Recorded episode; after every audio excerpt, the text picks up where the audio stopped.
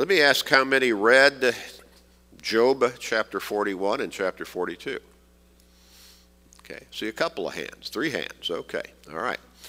Uh, we're going to, four hands. Okay, great. Um, we're going to look at some fairly major excerpts of those chapters this evening. And uh, we're talking about the animals that were on the ark. And so, again, this is a historical account. It really happened as it was laid out for us in the book of Genesis. And the purpose of this study, studying about the flood in Noah's day, the Genesis flood is what we ought to call it. Some people call it, and I find myself slipping into that, referring it to referring to it as the as Noah's flood. You know, it wasn't Noah's flood; it was God's flood. But it was it was laid out for us in Genesis, and so that's the the scriptural context there, and so we can remember it as the Genesis flood properly. And this study I have tried to design, and I continue to design it. We'll look at some more aspects of how the flood affected the earth. And we've already talked about why it happened, looking at it in Scripture in Genesis chapter 6, because the wickedness of mankind had become so extreme that the thoughts and intents of his heart were only evil continually. And so mankind had become evil on a scale that we probably would say, uh, wow, it's hard to imagine. The thoughts and intents of his heart were only evil continually. Genesis chapter 6 and verse 5. And then God emphasized the evil, the wickedness of mankind two or three more times within the next few verses of Scripture. This particular study I've tried to design to help us be strong in our faith, to have confidence in God's Word and understand that this is not some myth, some mythological story. It's not something that that uh, somebody wrote uh, made up and wrote down, you know, to try to control people and and make them stay true to whatever you know they wanted them to stay true to. This this is a true historical event. It happened, and so we've looked at it from a a, a rational and a logical perspective, seeing how the ark was absolutely large enough to take care of the animals that were on the ark as well as the eight souls that lived there. We saw, and through numerous slides that I've shared with you, that, that there was plenty of room for the storage. Uh, also for the, the cages, and we've emphasized that the animals did not have to be full grown. And also, we've emphasized that a whole lot of the animals that were saved in the ark were small to begin with because a whole lot of the animals in the face of the earth are small. Uh, when you're talking about some of the larger ones, again, they did not have to be full grown. So we looked at examples of how they could have been caged as well and taken care of. And so there was food for the animals, there was water for the animals, there was food and water for the uh, human beings who were there, Noah and his family. There was plenty of room for them to have living quarters, now not six room houses, but, you know, living quarters, place to cook, you know, place to fix, prepare the meals and everything. Uh, we even looked at a, at a, at a, you know, reasonable facsimile of a potential oven for cooking. We saw all of that. We also emphasized that when we're talking about how many animals were on the ark, we're not talking about uh, every every different species or every different breed of dog or cow or cat or whatever. We're talking about kinds. And so different kinds can breed between themselves, and we, we looked at examples of that as well. Now, when we see this in Genesis chapter 6, beginning with verse 19, God sent two of every clean kind and seven of every, I'm sorry, of every unclean kind and seven of every clean kind. Now, it seems reasonable to me that, that you know, the unclean only had two of, of each kind saved on the ark. Uh, the, the clean kind, God apparently wanted them to be able to populate more readily and have more of their of their number on the earth, and also the number for the, the reason for seven instead of just six or you know, and, and I think probably it's reasonable to understand seven literally three pairs and then one extra because when the flood was over and Noah and his family exited the ark, then Noah began offering sacrifices to God from the clean animals. And so there would have been that, that one odd number with it among the clean animals. Of every living thing of all flesh, you should bring two of every sort into the ark to keep them alive with you. They shall be male and female of the birds of the birds after their kind, of animals after their kind. Now again, kinds, and of every creeping thing in the earth after its kind. Two of every kind will come to you to keep them alive. And then in chapter 7, just a few verses later, in verses 2 and 3, you shall take with you seven of each of every clean animal, a male and his female, two each of animals that are unclean, a male and his female, also seven each of birds of the air, male and female, to keep the species alive in the face of all the earth. Well, okay. So then we, we, we ask the question were there dinosaurs on the ark? And if so, how could they have fit on the ark? Well, were there dinosaurs on the ark? Now, when you look at people, uh, you know, biologists and so on, who will talk to you about from a framework, from a perspective, a mindset of evolution, they'll say, well, now, if, if there was a flood, first they probably wouldn't believe in, in the Genesis flood to begin with. But if they believed in the flood, if they said, okay, it could have been, there could not have been dinosaurs. One little boy, just recently, I said something about, you know, dinosaurs, and he said, well, you know, living with dinosaurs, he said you would have had to have been 30 million years old. Or that would have had to have been 30 million years ago, because that's what they tell us, because of a particular kind of theory of dating the Earth and the basis of geologic strata. And we're going to have one particular lesson in this, or section in this study on that. Um, but they'll say the different strata, that is, the layers of the Earth as they build up, all of that happens at a concentric, in a concentric way, in a uniform uh, kind of time frame, and so we say that this this layer of strata, it it it it's laid down within so many thousands or hundreds of thousands of years, and then this one and this one, this one and this one. Well, but they don't understand. They, they don't take into account that if there's a catastrophic event, a catastrophic event, that can turn all of that upside down and backwards and inside out. And we'll talk about that. So, but were there dinosaurs in the ark? And and you know, there's no reason to be afraid of the of, of the reality that dinosaurs roamed this earth at some time yeah, that does not that does not threaten our faith. It does not threaten anything that the Bible says. And as I said, as we look at different a different understanding of the dating process as to how old the earth is and how long there's been life on this earth, we'll see that, that they really could have fit in right along with mankind. And in fact, we're going to look at that from a scriptural perspective this evening. That's why I wanted you to read uh, Job chapters 41 and 42 uh, before this evening. Some of you did, and, and the rest of us, we will look at this and, and hopefully it'll really enlighten us. Now, what we're talking about is dinosaurs walked the earth at the same time man walked the earth. And so, again, the dinosaurs, the most of those were along the same size as we look at most animals on the earth today. There were some varieties of dinosaurs that were much larger, but once again, there did not need to be full grown dinosaurs on the ark, just as there did not need to be full grown cows or elephants on the ark or giraffes. Okay, so they would have been, at least mostly, they would have been reptiles, and that would have been unclean animals. So there only would have needed, needed to have been two of each on the, each kind of dinosaur. It doesn't necessarily mean two of every variety, but of every kind of dinosaur. Uh, on the ark, and only needed only be two of each. Well, Job chapter 40 and verse 6.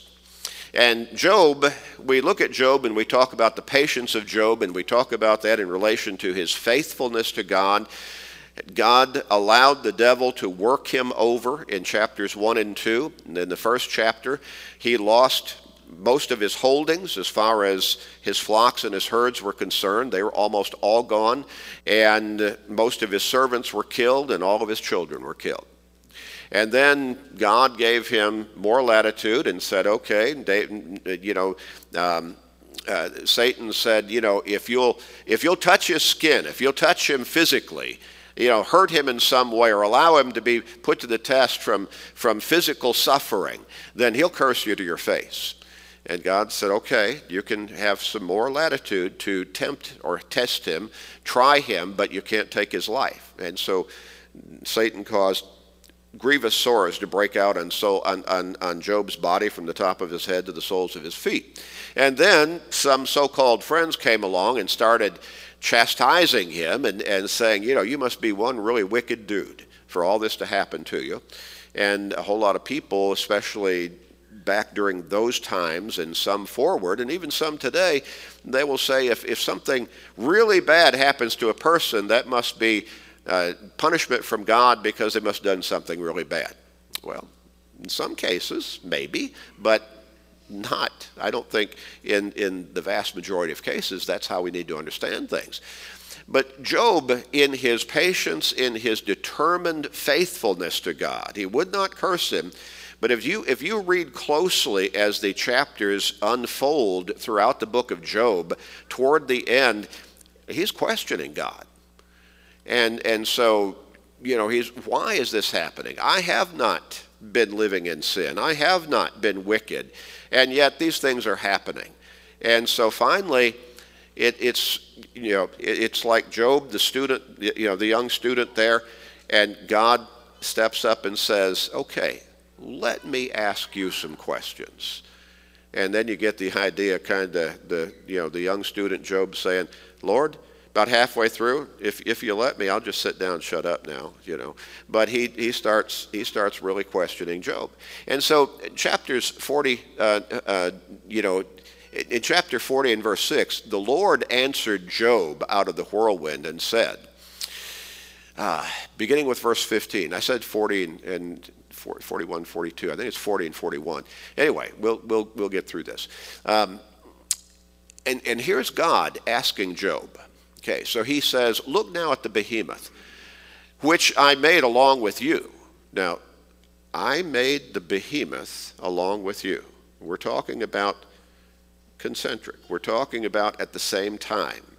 So God is saying the behemoth, I made him as I made you, and as and, and when I made you. And you look at Genesis chapter 1, verses 26 and 27, it talks about all the animals that move upon the earth God made on that sixth day. And he also created man on that sixth day. So look now at the behemoth, which I made along with you. He eats grass like an ox. See now, his strength is in his hips, and his power is in his, in, in his stomach muscles. He moves his tail like a cedar. The sinews of his thighs are, di- are tightly knit. His bones are like beams of bronze, his ribs like bron- uh, bars of iron. He is the first of the ways of God. Only he only he who made him can bring near his sword. Now, only God, in other words, you know, can bring near his sword. Very descriptive language. He's not saying here that, that his bones are made of bronze, his ribs are bars of iron. He's using metaphoric language, and he's saying his, his, his uh, bones are like bronze, they're strong. His ribs are like bars of iron. We're talking about a mighty beast here. He moves his tail like a cedar. Now, what, what, what's a cedar? A tree. His tail's that big. Well, we, we read a little bit further, but what animal in existence today, I would ask you, what animal in existence today would fit this description? A hippopotamus. That's what a lot of people say. They'll say hippopotamus. Pardon me? It says it in there.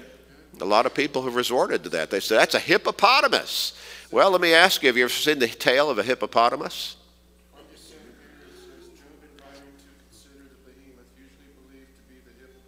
Yeah, and, and that's, that's man's notes. That's notes from man. And as I read some notes from another man who wrote it down, it said this is an unknown beast to us today. A beast, the identity of which is unknown. Again, you look at the hippopotamus, but some people have tried to just explain away, and they said it must be a hippopotamus. Does a hippopotamus have a tail like a cedar? Big as a tree? It's a little tiny tail, isn't it? Can't be a hippopotamus then. Eh, pardon me? No, it, it's no. He moves his tail like a cedar. You know, a hippopotamus wags his tail kind of like a small dog. You know, it's his tail small. You know, and, and, and there would be no no reason to say he moves his tail like a cedar if if it's just more like a twig of a cedar. And so we need to understand you know, what animal in existence today would fit this description? He's so powerful, his tail's like a cedar, and his bones are like beams of bronze, and his ribs are like bars of iron. Well, how about um, maybe something like this? You know, we have the fossil evidence that dinosaurs existed on this earth. There's no question about it. And there's no need to try to explain it away or deny them. Again, it does not attack our faith. There's no, there's no threat to our belief in God and His created. God, remember what God told Noah, uh, told, uh, Noah back here, or Job rather. I made him like I made you, or as I made you. Well, or, or maybe, how about something like this? Tails like cedars, strength in their hips, mighty, strong beast, Okay? Or maybe something like this. Fit the description, wouldn't it? Or something like that would fit the description. And, and so, plausibility, or maybe this. That's everybody's favorite, right? Looks like a T Rex. And notice before, you know, in our last section in this study, I just posed a picture of some men taming a dinosaur. Again, there's no question they existed. We see the tracks, we see we have bone fossils and so on.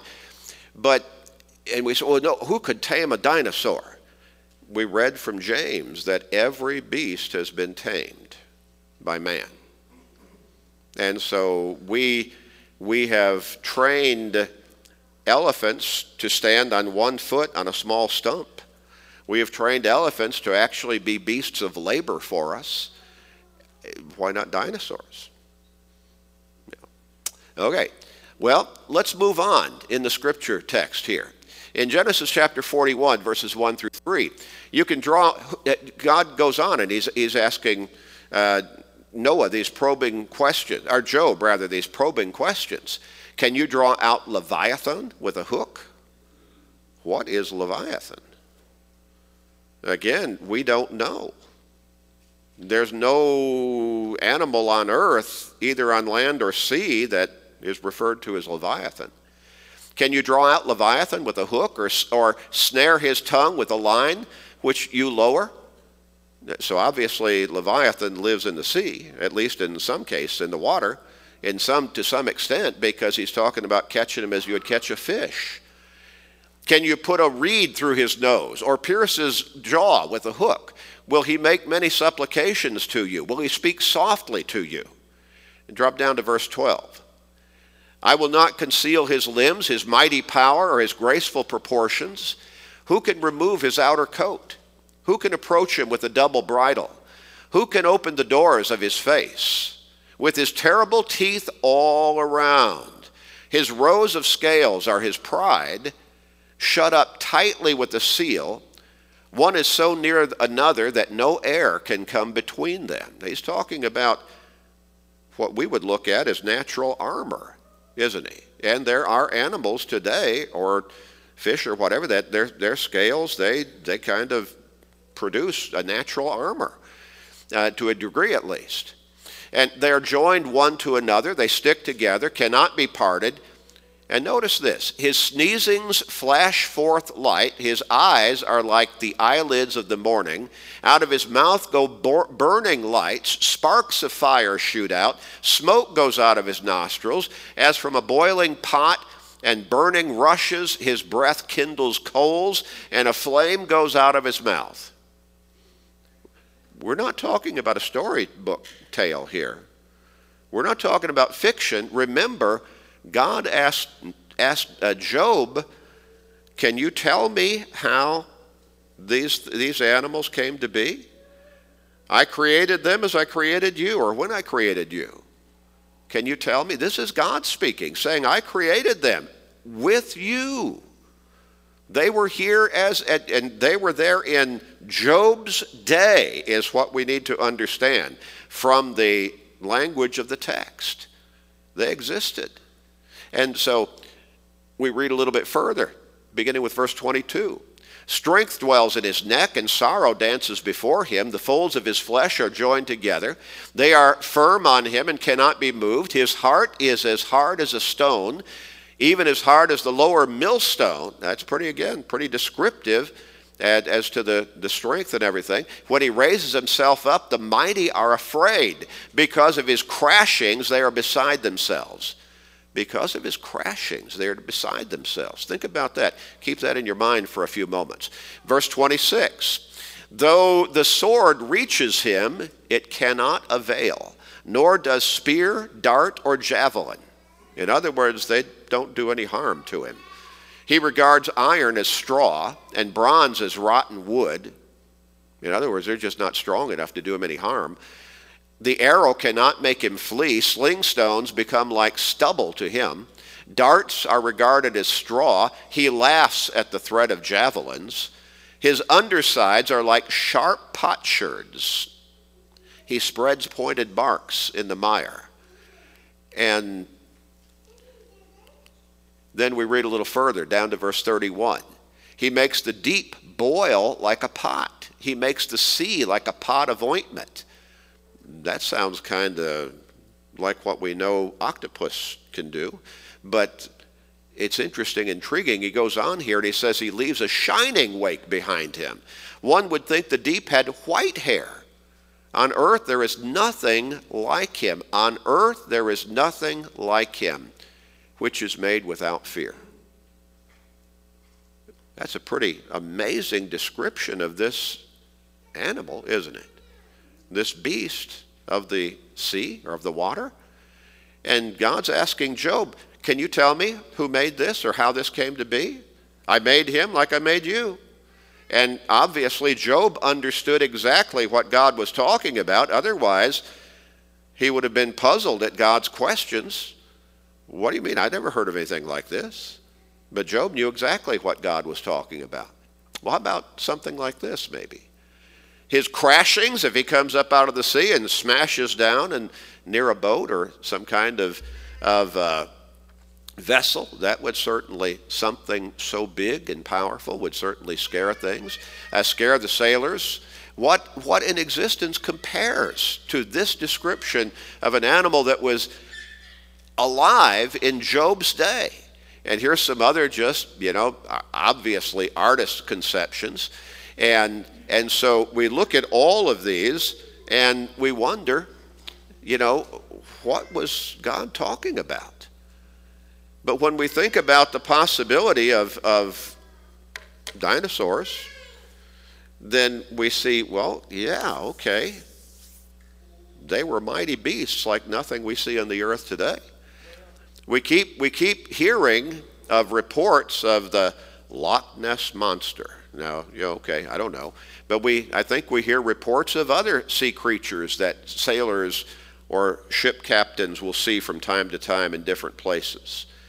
And so, are there any? Is there anything like that alive today? Well, maybe, you know. But if not, the, the, the natural question would be, well, what happened to the dinosaurs if they existed? What happened to all the other species of animals that used to exist, that we know existed on the earth, that are not here today? You know, they died out. And when we look at another section of this study that talks about the atmospheric conditions around the earth in those days as compared to what we understand today, probably vast difference. And so perhaps atmospherically, you know, the dinosaurs at one at some point just could not continue to live on the earth. Again, we're talking about primarily reptiles, and reptiles are cold-blooded animals, and part of the parts of the earth probably were not cold-natured until after the flood. And we'll talk about that in another section of this study. But we don't need to be afraid of the existence of dinosaurs. God's describing something that we certainly do not see in existence today. And again, a whole lot of different species of animals have gone into extinction. Yet we know they were here because we've got the fossil evidence. And in some cases, we, we see that, okay, yeah, we used to see this particular kind of animal, but there's no evidence of it anywhere anymore.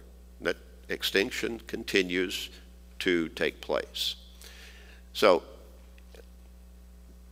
yeah, I think there were dinosaurs on the ark. But they were like all the other animals. They were on the ark. And so we again, we don't need to be afraid. It does not challenge our faith. It simply gives us a broader perspective of life during that time. When we look at just the history of mankind and the populations, uh, we see the earth today in a way that is probably vastly different than it was in the days of the flood. The flood changed things. Well, God can change each one of us, our lives, through the gospel of Christ if we will simply let Him and let that message of forgiveness and salvation and redemption, if we'll let that change us, it can change us. Now, that's not going to happen to us automatically. We have to yield to those teachings. When Jesus said to come to me, he, he left the coming to him up to us. When Jesus told the apostles to go into all the earth, uh, go throughout all, all, all the world and preach the gospel to all creation, he who believes and is baptized shall be saved. That believing and obedience through baptism, that's up to us. But if we believe the message, if we will implement that and make that the guiding force in our lives, then God's word can change us. As Paul wrote in Romans 1 and verse 16, I'm not ashamed of the gospel of Christ, for it is the power of God unto salvation to everyone who believes. The believing part and the responding part is up to us. If you're ready to become a Christian, repenting of your sins, confessing your faith in Christ as God's Son and your Lord and Savior, and being baptized into Him for the remission of your sins this very evening, we encourage you to take that step. If you need the prayers of the church, please step forward or talk with us privately. Let us know. If you need to study further, we're here. Just ask us. We'll study with you. If you need to come, our invitation song is number 913 and let us stand and sing.